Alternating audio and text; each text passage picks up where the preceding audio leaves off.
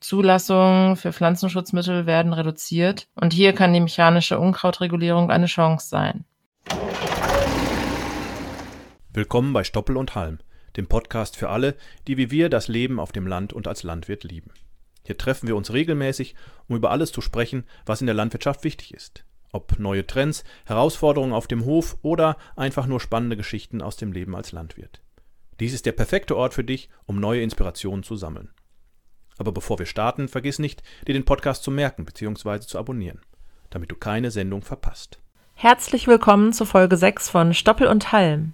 Heute dreht sich alles um Mais und zwar um die Einsaat, um Hackenstriegeln und Häufeln, also die Unkrautregulierung von Mais und um die variable Aussaatstärke. Außerdem bekommt ihr unsere News auf die Ohren und wie immer die Marktübersicht. Wir, Ansgar und Juli, wünschen euch sehr viel Spaß bei Folge 6 von Stoppel und Halm. Und jetzt die wichtigsten Nachrichten für Landwirte aus der aktuellen Woche. Biomilchkrise auch in Deutschland. Absatz sinkt um 10%. Im laufenden Jahr wird voraussichtlich 43% der in Frankreich erzeugten Biomilch zu konventionellen Milchprodukten verarbeitet werden müssen, was einer Überschussmenge von 530 Millionen Litern entspricht, so der Branchenverband Senil. Auch in Deutschland kämpfen Biomilcherzeuger mit ähnlichen Problemen. Im vergangenen Jahr waren rund 100 Millionen Kilogramm Biomilch zu viel auf dem Markt, während der Absatz um 10% zurückging. Der Grund dafür ist die sinkende Nachfrage nach Biomilchprodukten. Obwohl die Milchpreise für konventionelle Milch auf Rekordhoch waren, haben bereits 3% der Biomilcherzeuger ihre Produktion eingestellt. Angesichts der wieder merklich gesunkenen konventionellen Milchpreise werden die Verluste in diesem Jahr voraussichtlich noch höher ausfallen. Der französische Biomilchsektor befindet sich ebenfalls in einer Krise und fordert nun finanzielle Unterstützung von der Regierung in Höhe von 71 Millionen Euro. Habeck stellt Entwurf bezüglich Photovoltaik vor. Die Bundesregierung hat den Entwurf einer Photovoltaikstrategie vorgelegt, die eine Treibhausgasneutralität im Stromsektor bis 2035 vorsieht. Dazu wurden für 12 Handlungsfelder konkrete Maßnahmen erarbeitet. Damit die PV-Anlage auf dem Dach zum Regelfall wird, enthält die PV-Strategie eine Anpassung der Direktvermarktungspflicht sowie die Förderung von Dachanlagen auf Gebäuden im Außenbereich. Um Mieterstrom und gemeinschaftliche Gebäudeversorgung zu vereinfachen, beinhaltet die PV-Strategie als Maßnahme eine Erweiterung der Eigenverbrauchsvorteile. Zusätzlich werden durch die Strategie Maßnahmen ergriffen, um den schnelleren Anschluss von PV-Anlagen an das Stromnetz zu ermöglichen, wie zum Beispiel die Duldungspflicht für Anschlussleitungen bei PV-Freiflächenanlagen und die verkürzte Frist für den Zählertausch bei PV-Dachanlagen. Stecker-Solargeräte bieten eine niedrigschwellige Möglichkeit, sich an der Energiewende zu beteiligen. Daher sollen Meldepflichten vereinfacht und Schuko-Stecker als Standard zugelassen werden. Neue Impfempfehlung für Landwirte in Baden-Württemberg. Schutz vor Blauzungenvirus bleibt unverändert wichtig. Baden-Württemberg bleibt auch im Jahr 2023 weiterhin gefährdet für das Blauzungenvirus vom Serotyp 8 und Serotyp 4. Deshalb empfiehlt das Ministerium für Ernährung, ländlichen Raum und Verbraucherschutz eine Impfung für das laufende Kalenderjahr. Um eine hohe Impfquote in den besonders gefährdeten Gebieten zu erreichen, werden Land- und Tierseuchenkasse die freiwillige Impfung höher bezuschussen. Chaos bei der neuen Grundsteuer. Circa 1,3 Millionen Bürger haben bereits Einspruch eingelegt. Die Gemeinden werden zwar erst ab 2025 die neue Grundsteuer erheben, trotzdem haben sich schon viele Bürger gegen den Bescheid des Grundsteuerwertes eingelegt. Grundlage für den letztendlich zu zahlenden Betrag ist das Produkt aus neuem Grundsteuerwert, Steuermesszahl und Hebesatz. Das Finanzamt ist momentan dabei, diesen neuen Grundsteuerwert an Eigentümer mitzuteilen. Dabei hat sich wohl der ein oder andere Fehler eingeschlichen. Prüfen Sie Ihren Bescheid auf Fehler. Falls diese enthalten sind, können Sie innerhalb eines Monats nach Bekanntgabe Einspruch einlegen und eine Richtigstellung beantragen. Mögliche Fehler sind zum Beispiel eine zu große Wohnfläche oder dass Zubehörräume wie Keller, Abstellraum, Waschküche, Trocken- oder Heizungsräume als Wohnfläche deklariert wurden. Flure gehören jedoch zur Wohnfläche. Historische Dürre lässt Argentiniens Getreideernte austrocknen. Eine extreme Trockenheit hat in diesem Jahr Argentinien heimgesucht und lässt das Bruttoinlandsprodukt des Landes um 3% schrumpfen. Das hat zu Verlusten von mehr als 50 Millionen Tonnen geführt und wird die Steuereinnahmen aus den Exporten um mehr als $2,3 Milliarden senken. Argentinien ist einer der größten Getreideproduzenten und Exporteure der Welt und wird von dieser Dürre schwer getroffen. Die Börse von Rosario schätzt, dass die Dürre das BIP im Vergleich zum Vorjahr um 19 Milliarden Dollar verringern wird. Diese Nachricht ist ein Weckruf für die Auswirkungen des Klimawandels auf die Landwirtschaft und die globale Wirtschaft. Konsequenz wird wahrscheinlich sein, dass die Getreidepreise steigen. Mögliche Folgen sind steigende Getreidepreise auf den Weltmärkten. Sinkende Einkünfte. Milchbauern erhalten nur noch einen Bruchteil des Supermarktverkaufspreises. Einer aktuellen Statistik des BLE zufolge bekommt der Milcherzeuger immer weniger Anteil vom Verkaufspreis im Supermarkt. Lediglich 36% des Regalpreises fließen demnach an den Landwirt. Besonders auffällig sind die Verluste über einen längeren Zeitraum betrachtet. Im Jahr 1971 erhielt der Landwirt noch 58% des Verbraucherpreises. 1991 waren es noch 44%. Seitdem sinkt der Anteil stetig. Bei Brot, Getreide, Kartoffeln, Fleisch und Eiern ist es sogar noch dramatischer. Vor 40 Jahren fiel der Anteil an den Verkaufserlösen für diese Erzeugnisse noch mehr als doppelt so hoch aus wie heute. Als Gründe für diesen Rückgang nennt das BLE die steigenden Kosten für Verpackung und Transport von Lebensmitteln sowie den wachsenden Verarbeitungsgrad. Diese Faktoren erhöhen ebenfalls den Ladenpreis, wodurch der Anteil des Erzeugers weiter abnimmt. Fazit: Je kürzer die Wertschöpfungskette und je geringer die Verarbeitung, desto höher ist der Anteil der Landwirte am Verkauf ihrer Erzeugnisse. Deutsche Bahn beendet die Verwendung von Glyphosat schon 2023. Die Deutsche Bahn wird ab 2023 auf den Einsatz von Glyphosat verzichten und stattdessen auf ein nachhaltiges Vegetationsmanagement setzen. Dazu gehört unter anderem die digitale Vegetationskontrolle, der Einsatz mechanisch-manueller Verfahren, sowie die Nutzung von Pelargonsäure. Die EU-Kommission hat zuletzt Ende 2022 eine einjährige Verlängerung der Zulassung von Glyphosat bis zum 15. Dezember 2023 beschlossen. Agrarminister Cem Özdemir unterstützt die Entscheidung der Deutschen Bahn ausdrücklich. Änderungen im Tierarzneimittelgesetz seit Januar 2023. Seit dem 1. Januar 2023 gelten die Änderungen des Tierarzneimittelgesetzes. Für Rinderhalter ergeben sich dadurch neue Pflichten und Vorschriften, die sie beachten müssen. Hier sind einige wichtige Infos, die Tierhalter kennen sollten. Als Tierhalter müssen sie halbjährlich Meldungen über ihren Tierbestand tätigen. Dieses umfasst die Anzahl der Tiere sowie die Zu- und Abgänge. Die Meldung über den Antibiotikaeinsatz wird von ihrem Tierarzt gemacht. Allerdings müssen nur Tierhalter Meldungen über ihren Tierbestand an die staatliche Antibiotika-Datenbank machen, wenn sie Tierarten halten oder Nutzungsrichtungen verfolgen, die der Antibiotika-Minimierung unterliegen und die Bestandsuntergrenzen überschreiten. Im Bereich der Rinderhaltung unterliegen Zukaufkälber und Milchkühe der Pflicht zur Antibiotika-Minimierung. Die Untergrenze für eine Meldepflicht liegt bei beiden Nutzungsrichtungen bei 25 Tieren. Mastrinder fallen im Zuge der Änderungen des Tierarzneimittelgesetzes nur noch in die Beobachtung und nicht mehr in die Minimierung. Das bedeutet, dass der Antibiotikaeinsatz zwar weiterhin gemeldet werden muss, aber nicht mehr der gesetzlichen Minimierungspflicht unterliegt. Für Mastrinder werden keine betrieblichen Therapiehäufigkeiten und bundesweiten Kennzahlen mehr berechnet. Als Tierhalter haben Sie auch die Möglichkeit, die Daten, die Ihr Tierarzt meldet, einzusehen. Sollten Ihnen Fehler bei den Daten auffallen, können Sie Ihren Tierarzt darauf hinweisen und um eine Korrektur bitten.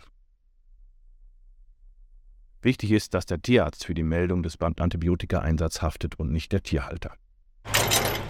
Özdemir und Habeck auf agrarpolitischem Diskurs in Brasilien. Özdemir reist zusammen mit Wirtschaftsminister Robert Habeck und einer Wirtschaftsdelegation nach Brasilien und Kolumbien, um die Wirtschaftsbeziehungen und die Klimakooperation zu stärken. Dabei geht es um das Freihandelsabkommen, dem südamerikanischen Staatenbund Mercosur. Özdemir sagte, dass er diesem Abkommen nur zustimmen würde, wenn dort eine nachhaltige Entwicklung fest und verbindlich verankert sei. Federführend bei den Verhandlungen ist aber die EU-Kommission. Hauptsächlich ging es um den Stopp der Abholzung des Regenwaldes. Umwelt- und Verbraucherschützer machen Front gegen das Abkommen, da es die Klima- und Naturschutzmaßnahmen gefährde. Der Präsident des Deutschen Bauernverbandes fordert die Bundesregierung auf, das Abkommen neu zu verhandeln. Neue Studie. Kalkstickstoff kann Methanemissionen von Gülle um bis zu 99% senken. Eine Studie der Universität Bonn hat gezeigt, dass der Zusatz von Kalkstickstoff die Methanemissionen von Gülle in der Lagerung erheblich reduzieren kann. Im Labor wurde eine Gülleprobe mit Kalkstickstoff versetzt und die Methanproduktion gemessen. Schon nach kurzer Zeit wurde fast kein Methan mehr gebildet und der Effekt hielt bis zum Ende des 6-monatigen Experiments an. Methan entsteht, wenn Gülle von Bakterien und Pilzen zersetzt wird. Der Kalkstickstoff unterdrückt diesen Abbau von kurzkettigen Fettsäuren und deren Umwandlung in Methan, erklärt der Erstautor Felix Holtkamp vom Institut für Nutzpflanzenwissenschaften und Ressourcenschutz. Allerdings sei der Einsatz von Kalkstickstoff in Deutschland laut Holtkamp derzeit nicht möglich. Denn für konventionell gelagerte Gülle schreibt ein Umweltgesetz ein strenges Reinheitsgebot vor. Daher bleibt unklar, wie sich die Methanemission unter den Bedingungen einer Ausbringung der Gülle verhalten würde. Trotzdem gäbe es Hoffnung, dass der Zusatz von Kalkstickstoff in Zukunft dazu beitragen könne, die Klimabilanz von Gülle zu verbessern. Genomen der Ackerbohne gelüftet, großes Potenzial tut sich auf. Das internationale Forschungskonsortium unter Anleitung dänischer und deutscher Pflanzengenetiker hat es mit Hilfe neuester DNA-Sequenzierungstechnologien geschafft, das enorme Genom der Ackerbohne mit erstaunlicher Präzision zu entschlüsseln. Dieser Erfolg eröffnet neue Möglichkehnten der Ackerbohnenzüchtung, um die Pflanze besser auf die Herausforderung des Klimawandels vorzubereiten und den Anbau als wertvolle heimische Pflanzenproteinquelle zu sichern. Rindfleisch. Der Handel will bis 2030 Rindfleisch auf die höchste Haltungsform umstellen. Was sind die Konsequenzen? Aktuell ist in vielen Lebensmitteleinzelhandelsläden noch Rindfleisch der Haltungsform 1 zu finden. Nur vereinzelt gibt es höhere Haltungsstufen wie 2, 3 oder gar 4. Aber der Handel setzt stark auf die höheren Haltungsformen. Bis 2030 soll das gesamte Frischfleisch der Eigenmarken aus den höchsten Haltungsformen 3 und 4 stammen. Nochmal kurz zur Erläuterung. Haltungsstufe 3 bedeutet Fleisch aus Tierhaltung mit Außenklima und Stufe 4 heißt Auslauf oder Bio. Wohingegen 1 Stallhaltung und 2 Stallhaltung mit mehr Platz bedeutet. Aldi hat sogar angedeutet und angekündigt, dass neben Frischfleisch auch gekühlte Wurst- und Fleischwaren in Deutschland bis 2030 vollständig auf die höchsten Haltungsformen umgestellt werden sollen. Ausgenommen von all dem bleibt ausländische Ware und ausländische Spezialitäten. Schauen wir uns einmal an, was die großen 5, also Edeka, Aldi, Rewe und Penny und die Schwarzgruppe planen. Denn diese vereinen ungefähr 70% des Lebensmitteleinzelhandelsumsatzes in diesem Bereich. Edeka gibt an, dass es mit einem regionalen Markenfleischprogramm arbeiten möchte. Dabei soll gezielt mit Vertragslandwirten aus den jeweiligen deutschen Regionen zusammengearbeitet werden, die die Haltungsform umsetzen. Aldi gibt an, dass bereits 30% seines Frischfleischs aus höheren Haltungsformen stammt. Haltungsform 4 ist schon seit 2018 ein Bestandteil des Sortiments. Allerdings gibt das Unternehmen auch an, dass bei höheren Haltungsstufen das Fleisch auch aus dem Ausland stammen kann. Schaut man sich das mal genauer an, stammt tatsächlich vieles aus Tschechien.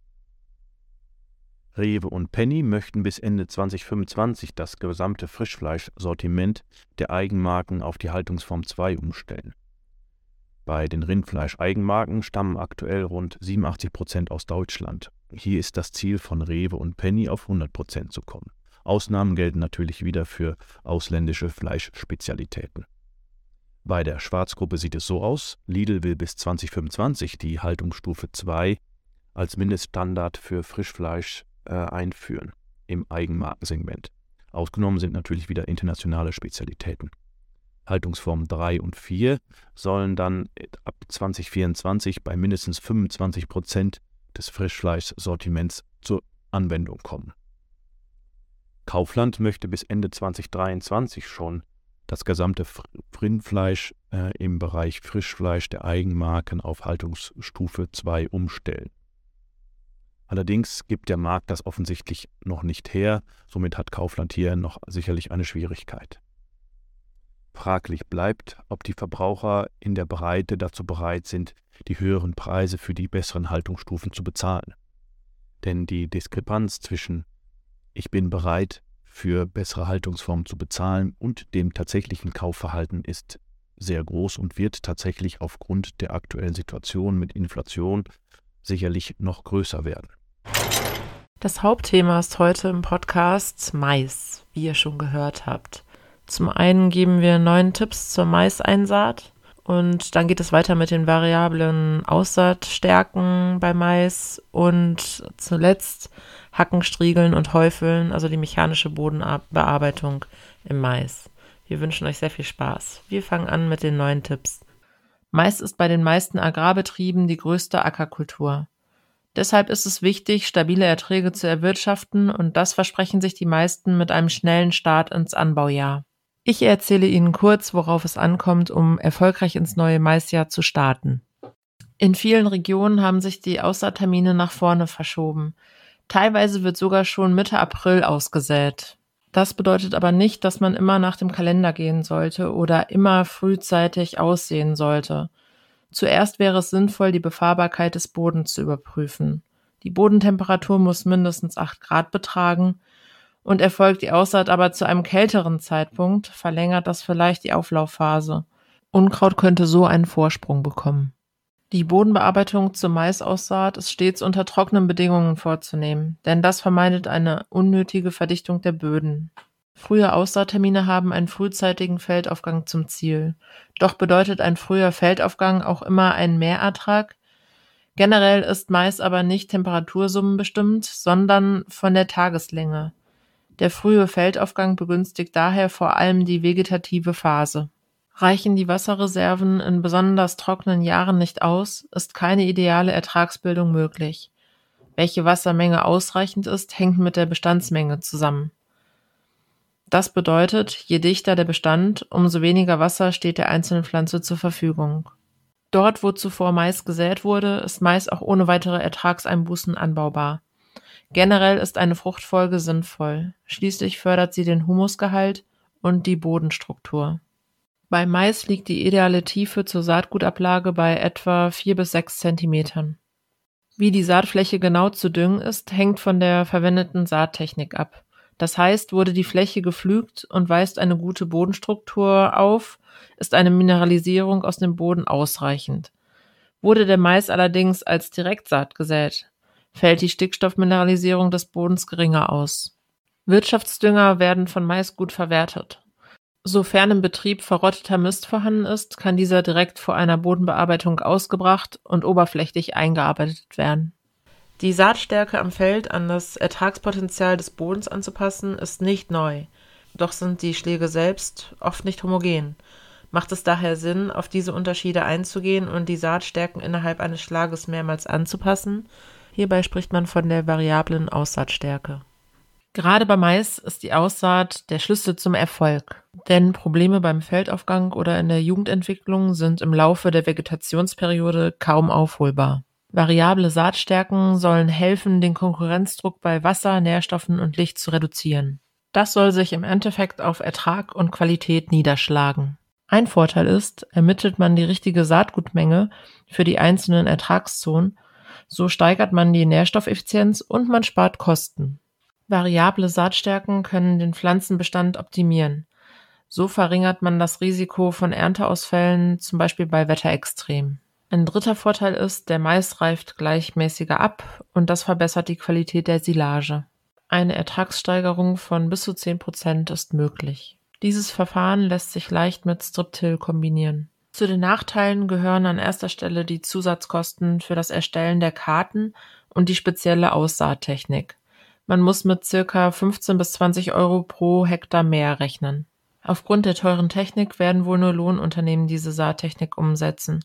Man muss mit einem Preisaufschlag von in etwa 5 Euro pro Hektar kalkulieren. Das volle Potenzial der teilflächenspezifischen Maisaussaat zu nutzen, sollte auch der Stickstoffvariable ausgebracht werden. Und das ist jetzt der größte Nachteil, da die Aussaat durch ein Lohnunternehmen erfolgt, die Düngung aber durch einen selbst, fehlt das Kartenmaterial. Bei dieser Technik ist ein Betriebsleiter gefordert, der sich mit der Digitalisierung auskennt oder reinfuchst. Die mechanische Unkrautregulierung im Mais wird für den konventionellen Landbau immer wichtiger. Zulassungen für Pflanzenschutzmittel werden reduziert und hier kann die mechanische Unkrautregulierung eine Chance sein. Nichtsdestotrotz kann man beim Striegeln im Nachauflauf mit Verlust rechnen. Deshalb würde man die Aussaatstärke um 10% im Vorhinein erhöhen. Wir reden heute über Striegeln, Hacken, Häufeln im Mais. Folgendes muss man bei intensivem Striegeln vor dem Auflaufen beachten. 3 bis 4 Tage nach der Einsaat sollte man mit dem Blindstriegeln schon beginnen. Ideal ist es, wenn die Sonne scheint, es trocken ist und Wind weht.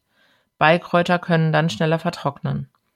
Der Boden sollte locker und schüttfähig sein. Striegeln im Nachauflauf ist auch möglich, aber kein Striegeln während des Feldaufgangs oder kurz davor. Erst ab dem 1- bis 2- Blattstadium ist der Keimling robuster.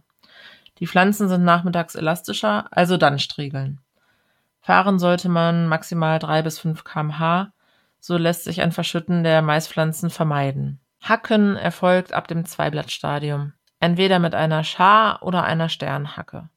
Optimal wäre es, wenn mit demselben Schlepper gelegt und gehackt wird. Außerdem sollte man beachten, so flach wie möglich zu hacken, damit nicht so viel Feuchtigkeit verloren geht. Dennoch tief genug, um Unkräuter effektiv abzuschneiden. Hackscharen sollten sich überlappen, um die ganze Fläche zu erfassen. Schare sind so nah wie möglich an der Kultur zu führen, ohne zu verschütten. Dabei helfen in kleineren Kulturstadien auch Schutzbleche. Bei Hacken mit Kameralenkung sollte die Seitenverstrebung des Unterlenkers arretiert sein, damit keine ungewollten seitlichen Bewegungen erfolgen. Kurz vor Reinschluss, bei ca. 40 cm Wuchshöhe, bietet sich das Häufeln an. Dabei werden die letzten Unkräuter zwischen den Reihen nochmals verschüttet. Der Boden erwärmt sich und Nährstoffe werden leichter freigesetzt. Hacken, Striegeln und Häufeln ist aufwendig, ja, weil sehr genau gesät werden muss. Das Einstellen der Geräte ist aufwendig und man kann nicht besonders schnell fahren. Trotzdem kann es eine Chance sein, Alternativen für seinen Betrieb zu suchen und rechtzeitig auszuprobieren. Denn klar ist, in Zukunft wird es noch mehr Umweltauflagen geben und mehr Regelungen zum Pflanzenschutz. Weitere Infos findet ihr wie immer auf www.holtmann-saaten.de. Das Markttelegramm mit Agrarpreisen für die KW 11. Die Schweinepreise zeigen sich stabil. Die Ferkel mit 25 Kilo liegen bei 80 Euro. Das ist unverändert gegenüber der Vorwoche. Die Schlachtpreise bei den Schweinen laut ISN-Marktplatz liegen bei 2,35 €. Das sind leichte 2 Cent weniger als die Vorwoche. Beim Rindfleisch sieht es etwas anders aus. Die Nachfrage nach Rindfleisch im Lebensmitteleinzelhandel ist nahezu eingebrochen. Die Märkte berichten seit Anfang des Jahres vom Nachfragerückgang bei den Verbrauchern um bis zu 20%. Somit sind die Preise auch leicht unter Druck geraten. Jungbullen R3, Fleckvieh 5 Euro, Jungbullen R3, Schwarzbund 4,95 €. Schlachtkühe sind relativ stabil, 330 Kilo O3 bei 4,25 € und R3 bei 4,30 €. Die Getreidepreise gehen leicht runter. So ist der Futterweizen in der Vorwoche um minus 13 Euro gefallen auf 243 Euro die Tonne. Beim Körnermais sind es 8 Euro weniger als in der Vorwoche bei 258,50 Euro. Beim Futtermittel sieht es so aus, dass Sojaschrot weiter preisstabil ist. Insbesondere dadurch, dass in Argentinien ein hoher Ernteausfall erwartet wird, bleibt Sojaschrot recht stabil im Preis. Bei Gaspreisen ist es so, dass die Gaspreise deutlich sinken.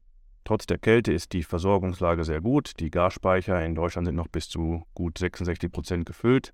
Im Vorjahr lag der Füllstand bei ungefähr 30%, also ist hier kein Nachfragedruck zu erwarten, weil die Versorgung knapp ist.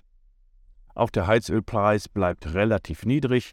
Heizöl bei 2000 Liter liegt zwischen 84 und 89 Euro je 100 Liter.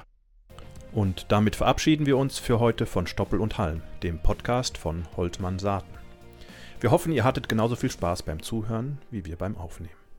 Mehr Infos zum Saatgut von Holtmann Saaten findet ihr auf www.holtmann-saaten.de. Und falls ihr Fragen oder Anregungen zum Podcast habt, zögert nicht und schreibt uns eine Nachricht an podcast@holtmann-saaten.de. Bis zum nächsten Mal und macht euch ja nicht vom Acker. Wir Landwirte werden gebraucht.